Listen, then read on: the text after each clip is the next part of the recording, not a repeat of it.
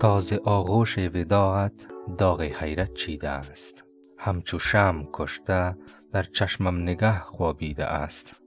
شم وقتی از سوختن به پایان می رسد داغی از خود به جا می گذارد که مشابهت به چشم دارد.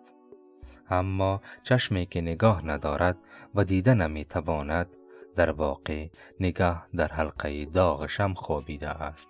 بیدل این تشبیه را در زمینه چشم به کار می برد و طبعا کسی که در راه انتظار معشوقش نشسته باشد جز حیرانی شغل دیگر نصیبش نخواهد بود. البته بیدل در حالت قرار دارد که جلوه ها از دلش منقطع گردیده و دعوت آن را به آینه حیران دل دوباره آرزو می نماید و السلام